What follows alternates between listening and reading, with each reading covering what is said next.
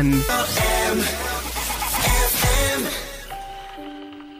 This is LMFM's 11 to 1. Sinead Brazel here. Great to be back with you again. Hope you're doing well. You can get in touch. WhatsApp and text lines are open 086 1800 658.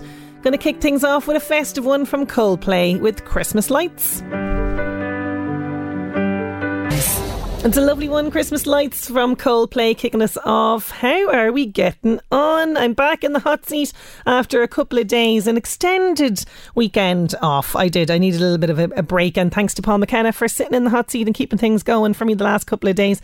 I highly recommend in the run up. You know, it's so rush, isn't it? It's rush, race around, do everything in the next couple of days and, and everything to, to get ready for Christmas. I highly recommend just going, no, I'm just going to tap out of this.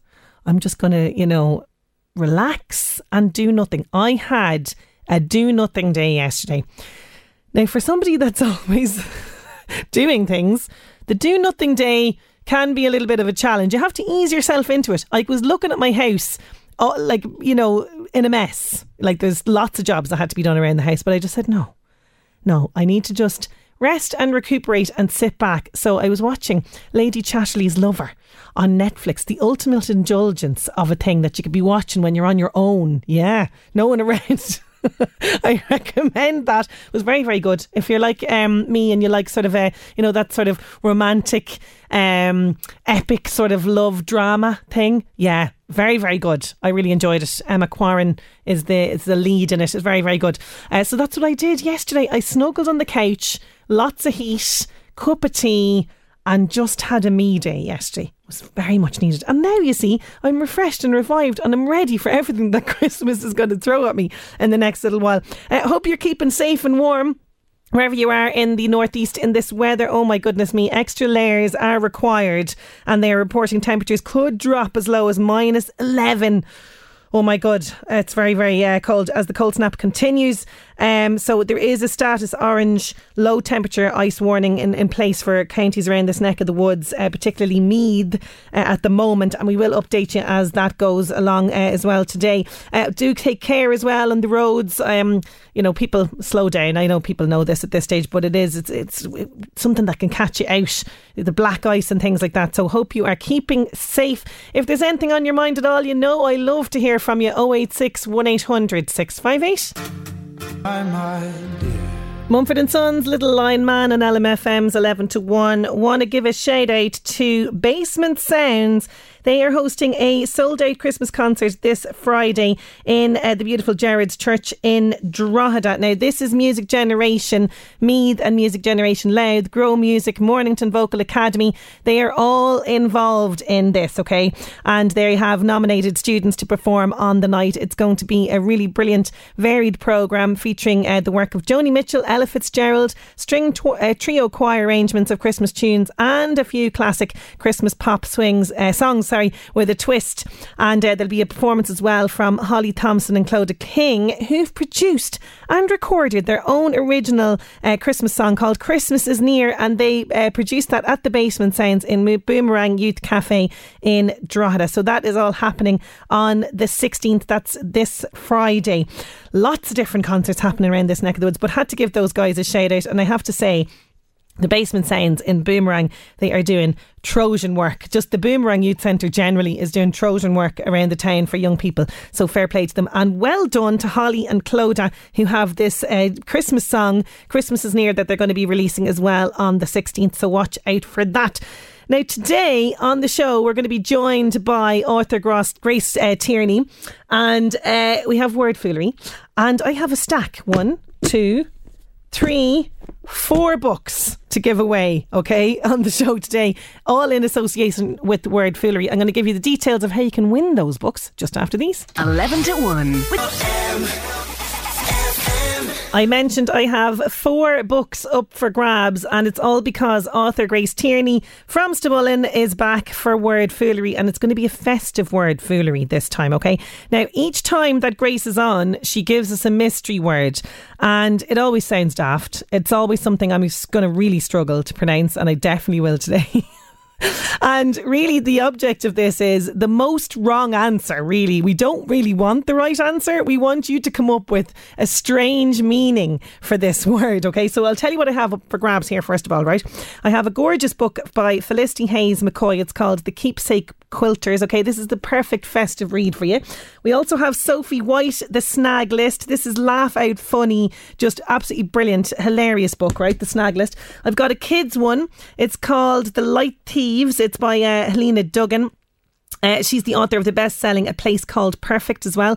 So it's uh, Who Would You Trust to Save the World, a Boy or a Billionaire? It's called The Light Thieves. And then another festive one, Ali Bunbury's All Wrapped Up. It's the time of year to run away from your life. It's kind of a romantic kind of one. So I've got these up for grabs, okay? So what we're looking for is the meaning or what you think the meaning of the, the word inspissate means.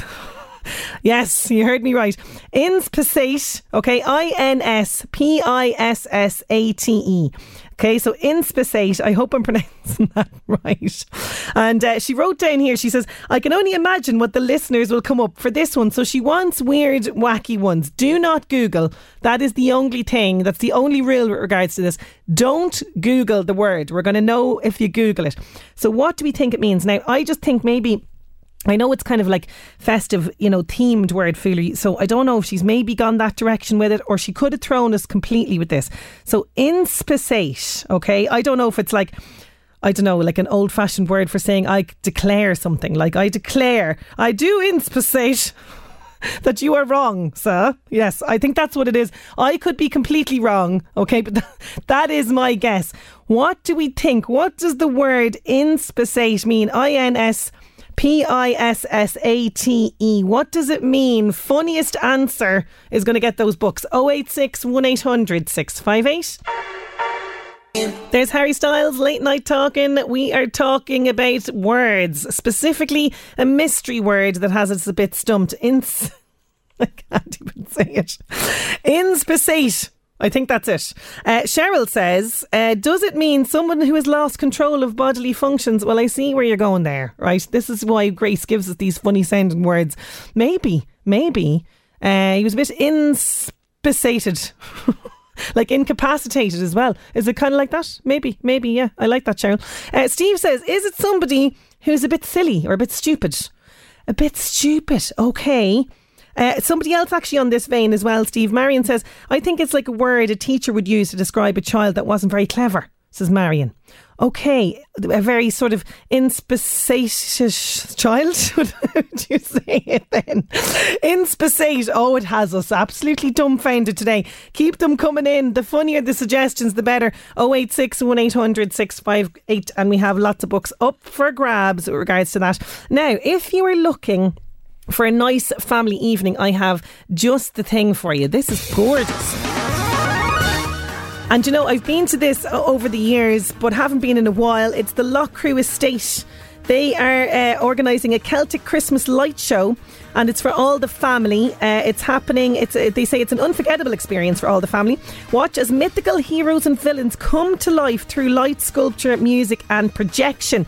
This visual spectacle also includes an educational display for all ages. Santa Claus and his winter hut will welcome visitors as well to the light show. So to book tickets and to find all the details, loughcrew.com. Okay, that's where you're going to find out all the information. Isn't that nice as well in the run up to Christmas? Just something nice for all the family, a nice little day or evening out. Uh, so Loughcrew Estate. That's what they're doing. Celtic Christmas Light Show and loughcrew.com for all of the details on that one. Now, getting back to the music, here's the script. Here's the script. Hall of Fame on LMFM's 11 to 1. Now, we are hearing a lot in the news about strep A and scarlet fever in young children, and there's a huge increase in this in the UK. And our pharmacist, Sheena Mitchell, she has come up with a guide. She's published a guide for parents just to watch out for all the signs and symptoms. So, we're going to be chatting to Sheena all about this, how to recognise it, what's causing it, and what's causing all this increase in these conditions. We're going to chat to Sheena after these. 11 to 1. We are hearing more about the alarming rise in the number of cases of strep A infection among children in the UK, and many parents of young children are worried this infection may increase here in Ireland. So it's vital that we know uh, the signs for all of this. With this in mind, the owner of Total Health Pharmacy in Milltown has published a useful guide for parents on her family medical resource. It's called wonderbaba.ie, and this guide is called A Wonderbaba Guide to Invasive Group A Streptococci and its relationship to scarlet fever. I'm delighted to have pharmacist Sheena Mitchell back on the line with me now to discuss all of this. How are you getting on, Sheena? Good, good. Thanks for having me. Great to have you, and thank you so much for taking time out. We know you're so busy with, with everything in the run up to Christmas and lots of sicknesses and everything going around. Now, the last time we were chatting to you, it was to do with the RSV virus, which is still a huge cause for concern. But now we are seeing huge increases in strep A infection and then leading to scarlet fever. What's happening? Why are we seeing such a huge increase in this? Yeah, and so this is where it's a bit difficult because in Ireland we don't actually record the levels of scarlet fever that we have, so it's not a notifiable disease. Whereas in the UK it is. So in the UK we know that they've had, you know, a three to four three to four fold increase in the number of cases of scarlet fever. And with that, then there is a potential with any strep A infection that there becomes an increase in the amount of invasive group A strep. So when people hear, you know, invasive group A strep, this is what it's relating to. It's when any strep infection basically transfers into the blood supply and causes severe illness. Um, there are other things other than scarlet fever that can cause that kind of invasive disease. It is very rare for a strep A infection to develop into the invasive disease, and that's worth kind of highlighting to parents. But there is, a, I suppose, a 12 fold increase in risk you know, if you've had mm-hmm. scarlet fever in the last 60 days. So we just ask people to be vigilant. We kind of have to assume that the same situation is happening over here with the levels of scarlet fever. And certainly in the pharmacy, you know, it's something we would have had every year okay. to a certain degree. But yeah, there seems to be more of it going about. And I think the most reliable source of information would be to compare ourselves to the UK and assume assume we're mirroring that trend. Okay, so which kind of one of them comes first? Is it the scarlet fever or the strep A? And, and uh, how did they both kind of feed into each other? Yeah, so basically, strep A is responsible for a few different infections. You've got scarlet fever, you've also got a normal kind of sore throat, basically, that has white spots on it and it's quite localized. You can also get impetigo in kids, which a lot of people don't realize is also caused by strep A. Oh. So what happens is, yeah, you get one of these infections, and in children, scarlet fever, I suppose, will be quite obvious in that, which is helpful because it does have quite unique symptoms.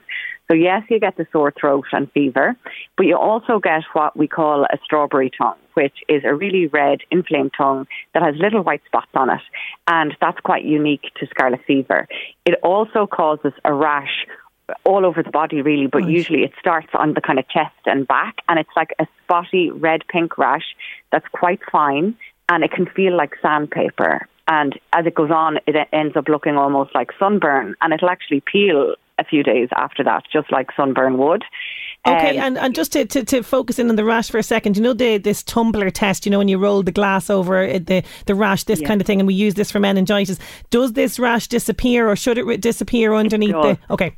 Yeah, Perfect. it does. It does disappear, and that is important because obviously winter is a time where meningitis also, you know, can mm-hmm. I suppose levels can increase because everyone's indoors. But scarlet fever, yeah, and it is quite localized to the throat. They'll be feeling a bit sick, a bit headachy. Um, but unlike meningitis, they won't necessarily have an aversion to light or kind of stiff neck, and the, the rash will will blanch under uh, okay. a glass. Yeah. Okay, and you know, are we talking very young children here? Is it honing in on a specific age group, or really are all children at risk and are adults at risk as well? Yeah, like normally, basically, children under 10 but over 2 would be the most common group of kids to suffer with scarlet fever.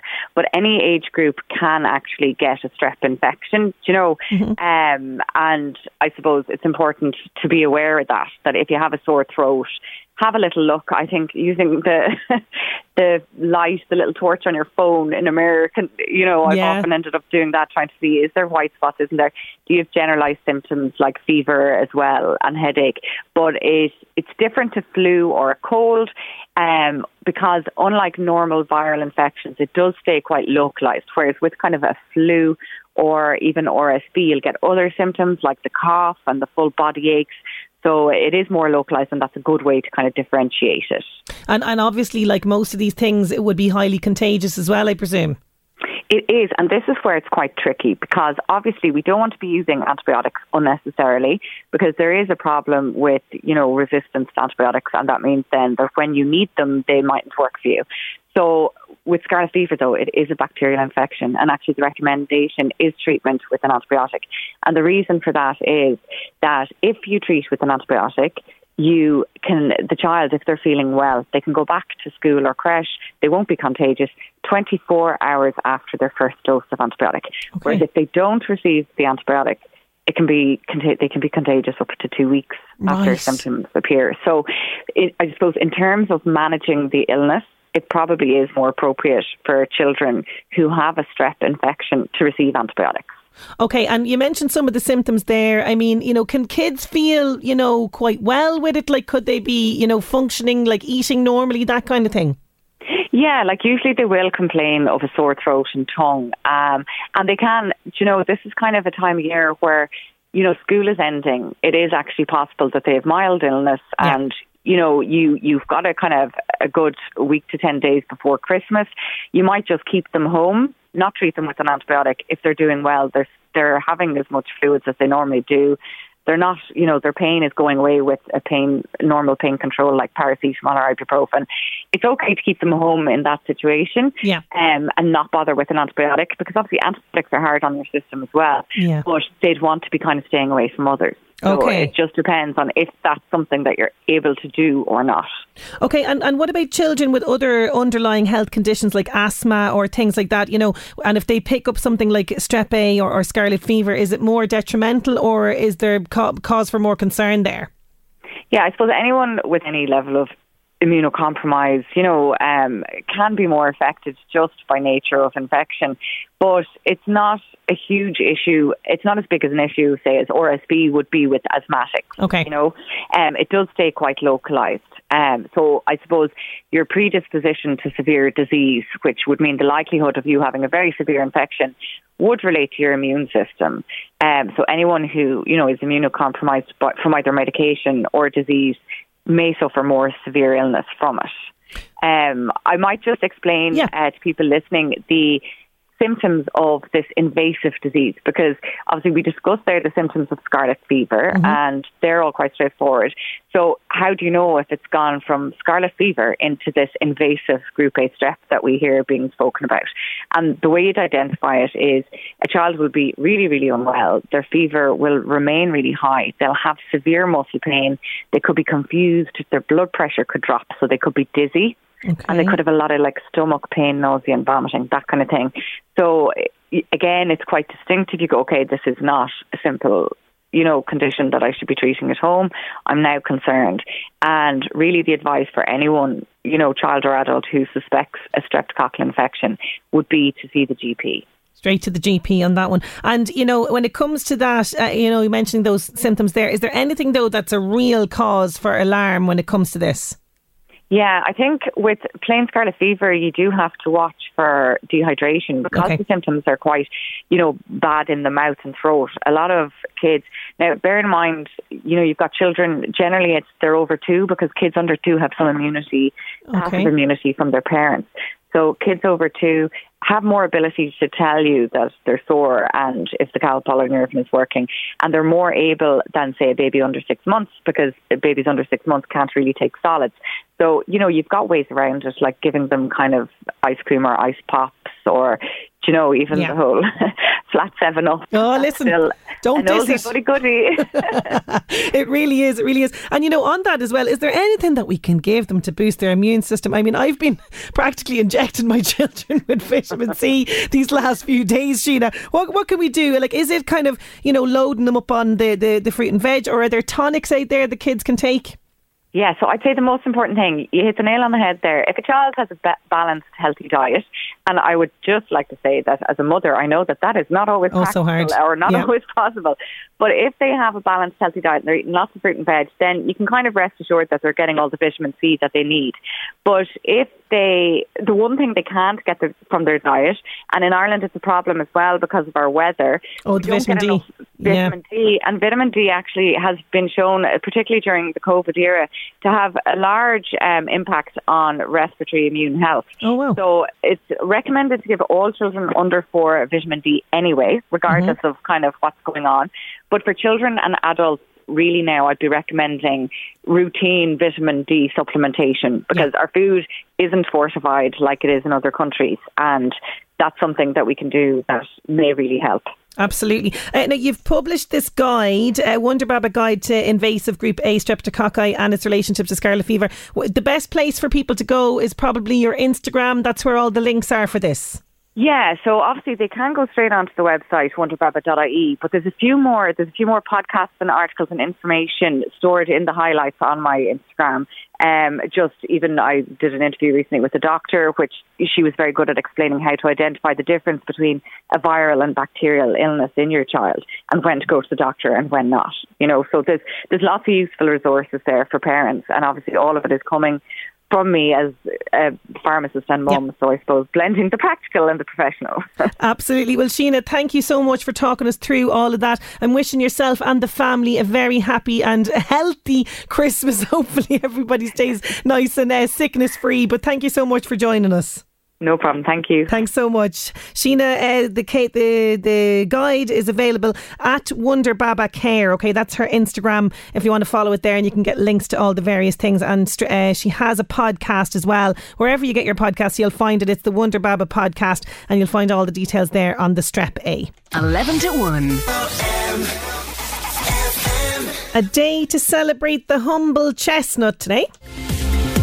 LMFM Northeast Update with Senator Windows. Senator Windows products will help you create a secure, comfortable, energy efficient home you're proud of. Call 0818 774455. On this day in 1993, Philadelphia was one of the first mainstream films about AIDS, directed by Jonathan Demme, starring Tom Hanks and Denzel, Denzel Washington. It had its premiere in Century City in California on this day, 1993. And today is the day to celebrate roasted chestnuts. We often see them at this time of the year being cooked by street ver- uh, vendors, that kind of thing. Apparently, it's hard now to pinpoint exactly when they started to become popular. Historians kind of pencil around the 16th century as being a turning point when the nuts would be sold by street vendors to anyone wanting a quick and warming snack. It has also been a long tradition in Portugal to eat them roasted on St. Martin's Day as well, and in Tuscany on St. Simon's Day. So today, Roasted Chestnuts Day.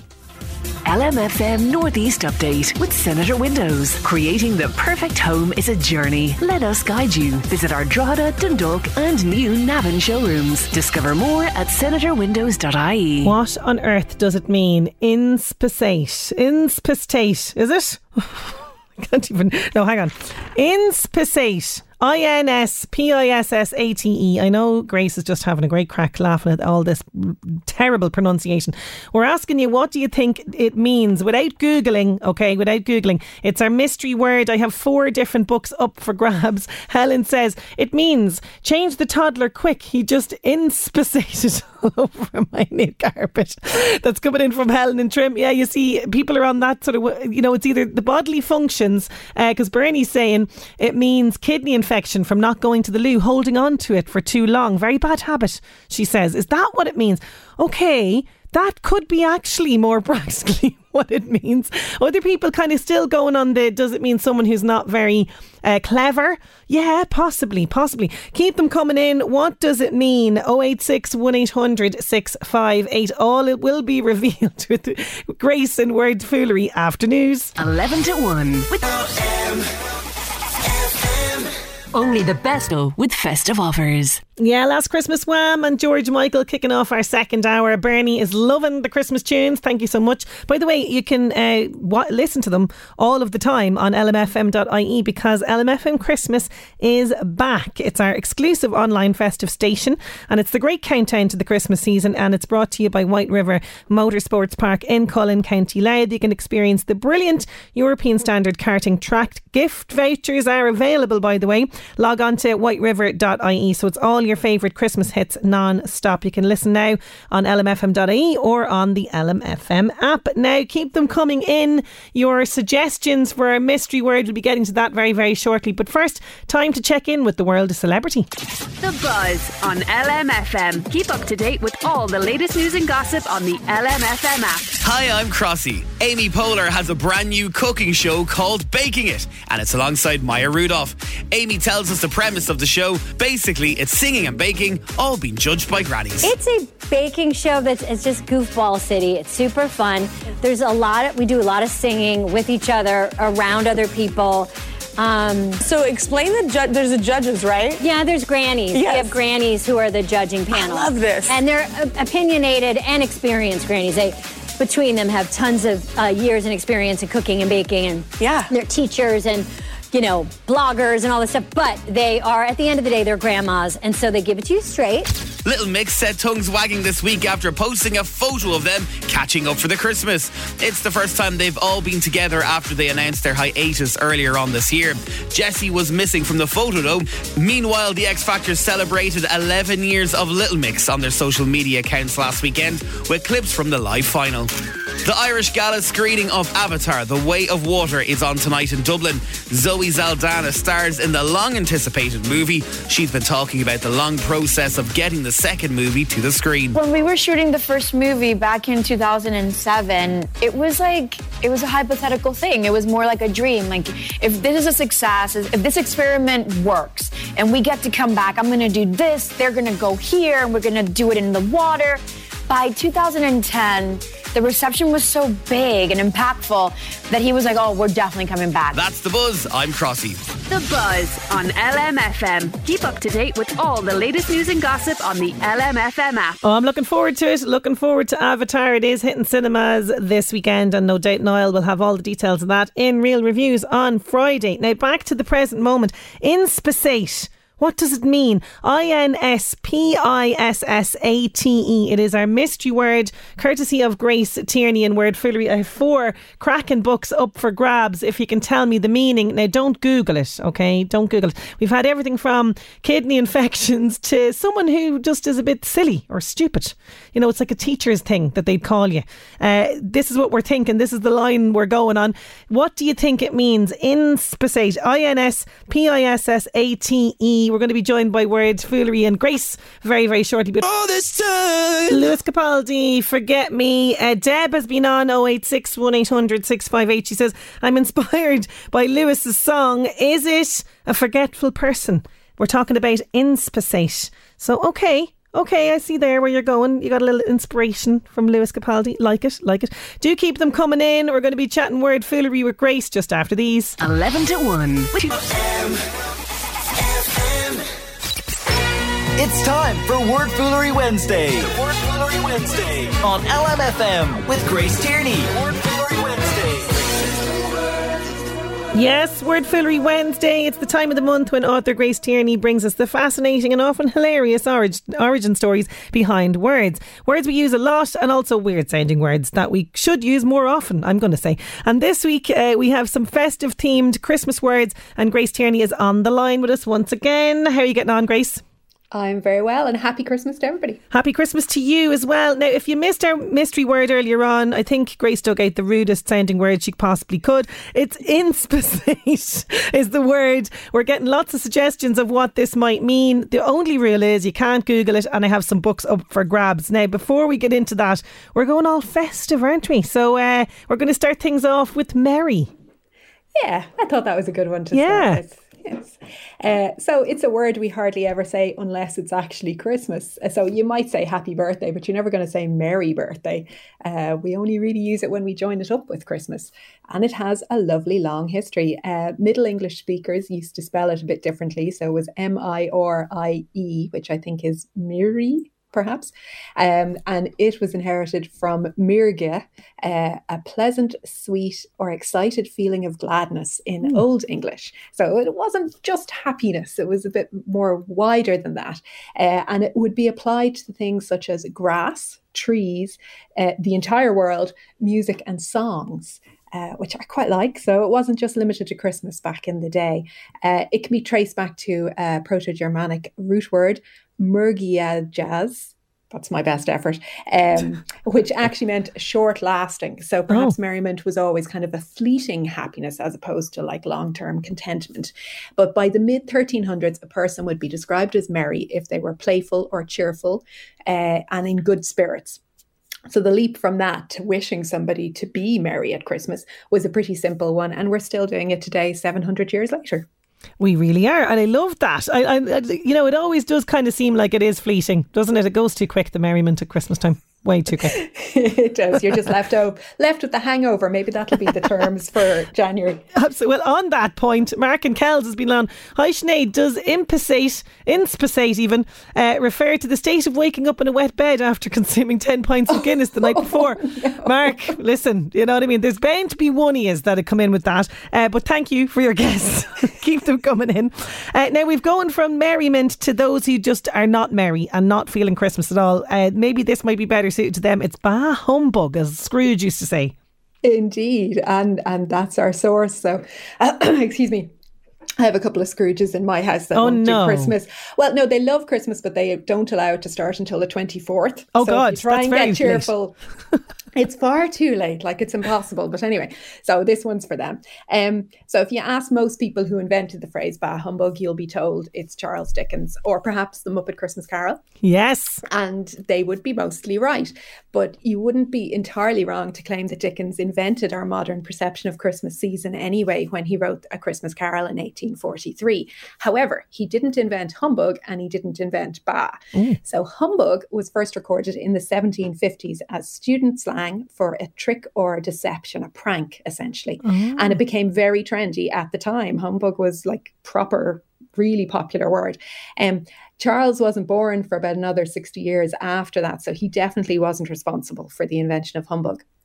By the 1820s, its meaning had altered just slightly to be a spirit of deception and sham, which is what Scrooge means when he says the entire season is humbug. He means okay. it's, it's, just made up, it's pretend. Um, he might also have called it humbuggery, which yes. isn't used as much anymore, but uh, it also meant a false pretense. Now, Scrooge, of course, with a little help from Dickens, actually says bah humbug. So where does the bah bit come from? And no, it's not a sheep before you get smart with me. I knew you were going to say that. I could hear it coming in your brain. it's not a sheep. Uh, we have the French to blame for this one. So it's an exclamation of contempt which joined English in the early 1800s from French with the same spelling, B A H, as opposed to B A A. Um, and it originated from Old French, bah, which expresses scorn, surprise, and dismay. And modern French speakers will go bah. Yes, that's very true. Yeah, and they shrug at the same time, so it's very visual. Um, but not everybody liked this French import into English. So an author called De Quincey was writing in French and English manners in the 1850s. He called it vile, and claimed that thanks to the currency given to it by our own novels, it had become a way to dismiss the opinions of the person with whom you are speaking. Mm. Given that Christmas Carol had been a bestseller upon its publication seven years earlier, I think we can guess which particular novel he was blaming. um, so, ba isn't used to refute an argument anymore in English, but it could make a comeback. And in the meantime, it's the perfect expression for anybody who lacks a bit of Christmas spirit. It is the perfect one. Love it. Thank you so much, Grace. Uh, moving on now to more merriment with gingerbread. Do you like gingerbread? I do. I absolutely love it. Yeah, yeah. I love it. It's yeah big thing in my house is the making of the gingerbread men and snowmen and shapes. It's great fun. Uh, I've never mastered a gingerbread house. They always fall asleep. Oh, yeah. Apart. Listen, the whole thing is very, you know, tricky, I'm going to say, just generally, unless you get pre rolled out stuff, which I'm all for. oh, listen, anything that makes Christmas simpler is yes. a good thing. Um, so anyway, if you do make gingerbread cookies or gingerbread house at Christmas, you have a fairy tale to thank for it, and you're continuing a history which goes back five thousand years. That's a very old Christmas word. Um, gingerbread entered the English language in the late 1200s, uh, spelled slightly differently, but at the time the word was per, was per for preserved ginger, you know, ginger Oh, in a jar. Yeah. Um, so it arrived from Old French uh, gingenbrat, ginger preserve, and medieval Latin gingimbratus, gingered. By the mid 1300s, the end of the word had changed to bread for bread, as the idea of sweet cakes spiced with ginger gained popularity, probably thanks to the Crusaders bringing back spices from Europe from their travels. And ginger root, however, had been used for many, many years before that in medicine and food. The plant was grown in China around 5,000 years ago, where it was used in medicine and magic. Uh, some food historians claim early recipes for gingerbread date to 2400 BC Wow. in Greece. So, like, even the That's so recipe long. goes way back. Yeah. And by the 1400s, they were gingerbread bakers' guilds in Germany, which I quite like the idea of. Now, gingerbread figures, of course, are very popular as well, not just the houses. These date back to Tudor times and they were mentioned in Shakespearean plays. They were made to resemble important guests at the court of Queen Elizabeth I. So, presumably, you would give them a little effigy of themselves made in gingerbread. And the giving of these figures on religious feast days probably leads to the association with the feast of Christmas, although children's stories from the 1800s probably helped as well. The other story connection gives us the gingerbread house, thanks to the folktale collectors, the Brothers Grimm. When they published the tale of Hansel and Gretel, which I'm sure everybody knows, Yeah. they published that in 1812. And the idea of a witch's house made from bread and later gingerbread in later editions sparked the reader's imagination. And German bakers rushed out, created the houses, and started a wonderful Christmas tradition. I love that. And yeah, you're so right. People do make these gingerbread houses or people buy them if they're not as as uh, uh, talented as cook as I as, as people would be in terms of that. So fantastic gingerbread. Uh, that's a great story regarding that. Now, something that would accompany a nice gingerbread biscuit actually was their mm. next one, port. Ah, port can be taken with lots of things. Yeah. I quite, I quite like port at Christmas, so this one, that's why this one's in here. So it's a Portuguese fortified wine, typically around twenty percent alcohol, and it's produced in the Douro Valley in Portugal. It's sweet and often served with dessert, like your gingerbread house or a cheese board. It's also lovely with dark chocolate. That's just a tip for everybody. I discovered that last year, and it's lovely. Anyway, it's particularly popular at Christmas in the British Isles. So port entered English as a name for this type of wine in the 1690s as a shortening of Oporto, the city from which the wine was shipped to England. So it's literally named after where it came from. And the city itself gives its name to its own country, Portugal. So yes, all those things are connected. Uh, port wine became very popular in England around that time because they were at war with France, so they couldn't get French wine, so they looked to Portugal for substitutes. And port wine transfers well; it doesn't go off when it's being shipped. Oh yeah. But drinking it comes with a couple of traditions. So you can see if you want to obey these this Christmas. so the bottle or decanter, if you're being very posh, should be placed to the right of the host or hostess. It is then passed between guests to the left, traveling around the table in a clockwise direction and thus ensuring that everybody gets their fair share. So that's fine. Now, in the Royal Navy, the rule was port to port, meaning you pass the ship's decanter to the left, thus keeping your sword arm free. Now, if you're already knocking back lots of port, I very much doubt you would have been much good with the sword. But this was in the days of the daily grog ration, so they did have a pretty high tolerance for booze. If, however, you're on land and your guest fails to notice that the port bottle has arrived at their seat, or they're trying to sneak a little second glass, the guests on their left are allowed to ask, Do you know the Bishop of Norwich? to remind them. And failing that, is your passport in order? You know, passport. Love it. Passport, which I, it's corny, but I like it, okay? But the Bishop of Norwich thing, I had to look into that. So it originated with a man called Henry Bathurst, who was the Bishop of Norwich from 1805 to 1837. He lived to the grand old age of 93 with increasingly poor eyesight and a tendency to fall asleep towards the end of lengthy dinners. I think he lived a high life, to be honest. Yeah. As a result, the port decanter often stalled at his seat. Apparently, he had a large capacity for wine, and he was suspected at times of faking his snoring to monopolize the port bottle. Oh, that's very clever. You know, watch out for the the strange kind of uncle or aunt who might do that. the There is always one. You know there is. And if you don't know who it is, it means it's you. brilliant, absolutely brilliant, fascinating history into port. Okay, they're all coming in now. We have Lots of different suggestions for our mystery word. So, inspissate. Am I saying this right? I am. Yes, you are. Oh, thanks be to God. Okay, so people are kind of going from, you know, people who've lost uh, control of bodily functions. That's a general trend. Uh, somebody that would be considered in school as being a bit stupid, or uh, somebody, Rosa said, uh, you know, someone that acts silly but actually is a brain box. Um, we've had Helen and Trim say uh, it means change the toddler quick. He's just inspissated all over the carpet. Uh, we also have this one. Uh, hi Sinead, I have it. It's when I find pictures on the walls and marker and a plug in the sink with taps on, flooding the toilet for the third time. My three year old says it was the magic man. He's they have been inspissating. Uh, they say, uh, and this is what the, what she's saying the son is doing in this activity. Uh, so you look at, you better put aside for our misery. Something tells me it's got nothing to do with any of that. What we've just said well, if the toddler can pronounce inspissate, I think he may be allowed away with having flooded the place. Just like sheer chutzpah there. Um, yeah, I couldn't resist putting in one that had the word piss in the middle of it. I'm sorry, I just couldn't. Uh, it was too good to be true. Um, an awful lot of the time, the words I use for this are actually obsolete or archaic. This one is technically still in the dictionary. Okay. So technically, it's still in use. And yet, very few of us knew what the heck it meant. So, you know, we need to uh, use our full vocabulary, I guess. Yes, we need to bring so it back. it is a verb and it means to make thicker or to congeal. Ah, okay. So the custard would have to be inspissated, would it? The custard, the gravy for Christmas dinner, that was where I was going. So ah, okay. dates to the 1620s and it comes from a Latin verb, oh God, I can't say this, uh, spissare. Love it. Well done. To thicken. um, and also from a word spissus, which means thick. It's very hard to say, though. I was going to say that that would be a good insult if somebody annoyed you because you could call them thick without them understanding. Okay. But actually, if you're able to say it after a glass of port, you're doing better than me. Um, however, if you need to thicken up your gravy, you need to inspissate it. Okay, so I can see where people were going with the kind of the stupid or thick kind of thing. Okay, they were yeah. slightly, ever so slightly on that say on that wavelength.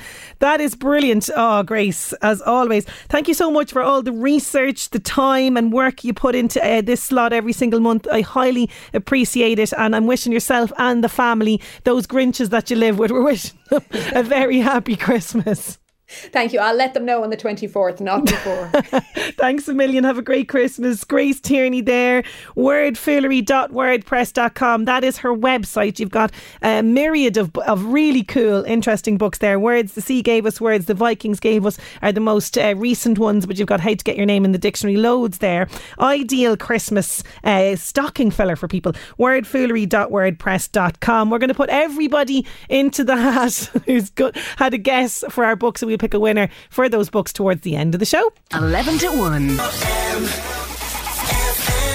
This is interesting for fans of Liam Reilly and Bagatelle because on New Year's Eve, TG Ceathair are going to have a special celebration of the extraordinary talent of Liam Reilly and his band Bagatelle, whose songs meant so much to so many. And it's going to feature brilliant performances uh, of, of Bagatelle's music by Camille O'Sullivan, Liam Whaley, uh, Lucia Evans, Tommy Fleming's in there, the High Kings as well, Brian Kennedy, and many more. And it's a really lovely celebration um, as the the, you know, as people will know, Liam Reilly was such a gifted songwriter and performer. Uh, so many iconic hits. Summer in Dublin, Streets of New York, Second Violin, loads of them.